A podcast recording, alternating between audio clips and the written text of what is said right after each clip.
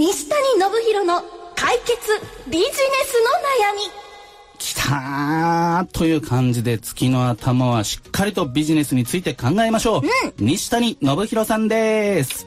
どうも、こんばんは、西谷信弘です。えー行動が人を伸ばし、企業業績を伸ばし、そして社会を変えていく、えーアペライオン代表、そして、はい。えーコード変革プロデューサー、はいプラスプラス、えー著者の西谷信弘でございます。えーよろしくお願い申し上げます。よろしくお願いします今日のお題に入る前に、はいちょっとせっかくなんで後半に構えていただいてる、はいキャラン国の上原直也さんにもちょっと登場していただいちゃいます上原さんよろしくお願いしますあ、よろしくお願いします。今日飛び。そうですね。ちょっとこの上原さんにも加わっていただいて、西谷さんとみんなでビジネスの話をしたいなと思うんですけれども、さあ西谷さん、今日のトピックは何でしょえー本日のトピックはですね、はい。えー顧客に気を使うことは、ううん。果たして大切だと思われますかということですね。なん。か、はい。当然大切な気はするんですけれども、はい。まあ基本的にはもちろん、ね、なんか失礼な言葉遣いとか態度とかっていうのはやっぱ良くないって思うし、気は使わなきゃいけないのかなっていう感じなんですけど、はい。西谷さんのおっしゃりたいのはそこじゃないんですよね。そこではないですね。うん。それはあのまあ TPO というか、はい。なんと言いますか、ん。あの気を使うのはまあ必然というかね自然なことだと思うんですね。うん。あの営業の人が、会社に来てですね、はい。極めて感じが悪かったりっていうのはちょっとね、考えづらい。ちょっと買いたくないですね、それは。えーまあまあですよね、なのでそれはまあまあ当然のこととしてですね、はい。はいもっとまああの、まあ、もう少し深いところ。うん。であの気を使い続けることが本当にいいのかなっていうのは、うん。まあ永遠のテーマというか昔からずっと思っていたことではあるはいんですね。うん。うん。まあ例えばその、えー相手がねなんでそのあなたに会うんだろうということですよね。時間を抑えてその時間に、えー訪問してですね、うん。で相手はその時間をくれてるわけですよね。はいで何のために会うんですかというね会う理由があるうわけですよね。うん。でそれとあとはその会う理由がある以上はじゃあえー自分その営業として例えばあの客先に行った時には、相手の立場をどれぐらいおもんばかってるかとどれぐらい理解しているのかということはい。そして一体何を提供していきたいのかということですよね。うん。この辺のことをこうぐっと突っ込んで考えてみるとうん果たして気を使ってるだけでいいいいのかなっていうのがやはりあるんですよね。気を使いながらも、はいどこかでこう攻めに転じなきゃいけないっていうことなんですかね？えーっとです、うん、あの表現的にはそれはあの間違ってないと思います。はいただその攻めるというかですね、それも一つあるとは思うんですが、あのやっぱり気をよく利かせる、うん相手がなぜ会ってくれてるのかと、会うのにやっぱり理由があるわけですよね。うん。あの欲するものがあって会ってるわけで、はいそこから例えばそのずれた話をしてみても始まらないし、うん相手が A ということを言ってるからじゃあその A を提供しますと。うん。それで本当にいいのかっていうのも実はあるんですよね。あり得ることなんですよね。ん本当は B というものの方がそのお客さんには適してるかもしれない。はい。それはやはりその客観視することによって、うん。あの、お言葉ですけども、こちらの方の商品の方がおそらく適切だと思いますよっていうことを、やっぱり伝えられるか伝えられないかっていうのは、とても大きいことですね。どうですか、上原さん。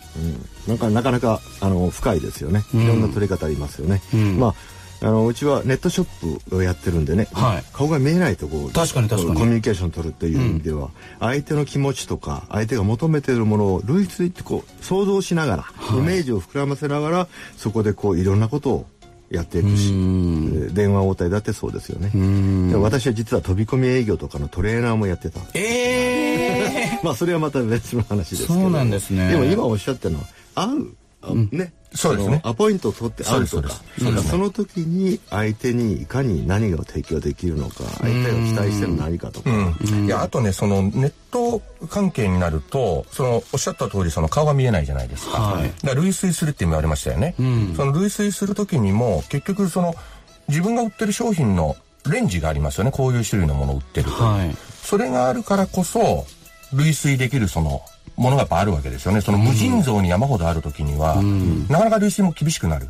でもある範囲があれば、うちの商品レンジこれだから、それを求めてる人が電話ししてる、あるいはその、E メールが来る、問い合わせが来るわけですから、あの、それに対しての類推。っていう話なんだと思うんですよね。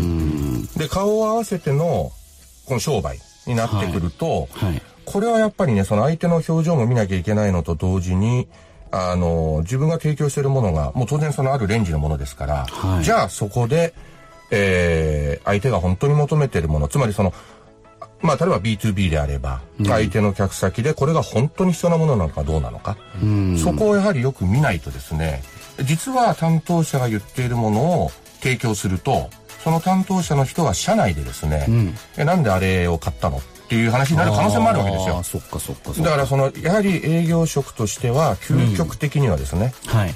目の前にいるお客目目の前にいるお客さんをその出世させるというぐらいの覚悟をやっぱり持ってやるとですねやっぱり随分関係も変わってくるかなと思いますね。どうですか、いくちゃん？はい、あのトヨタはよく電車の広告であった転職コンサルタントの人が今のままがいいっていう提案をするのもん。